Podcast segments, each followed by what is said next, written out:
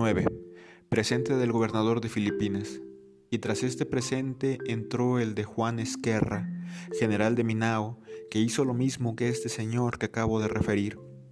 Y en el propio paraje con que volvió a su casa, luego entró el padre comisario Fray Alonso Muñoz, con el presente del gobernador de Manila, y a éste le mejoraron diez o doce pasos adelante y, sin hablar palabra, se volvió como los demás. Acabado todo esto pedí licencia para irme, y el emperador me la dio diciendo que me fuera a descansar. Salieron conmigo sus secretarios, las dos primeras salas, y luego, por la orden que entré, me fueron acompañando algunos caballeros hasta dejarme fuera del palacio, y otros llegaron conmigo hasta mi posada.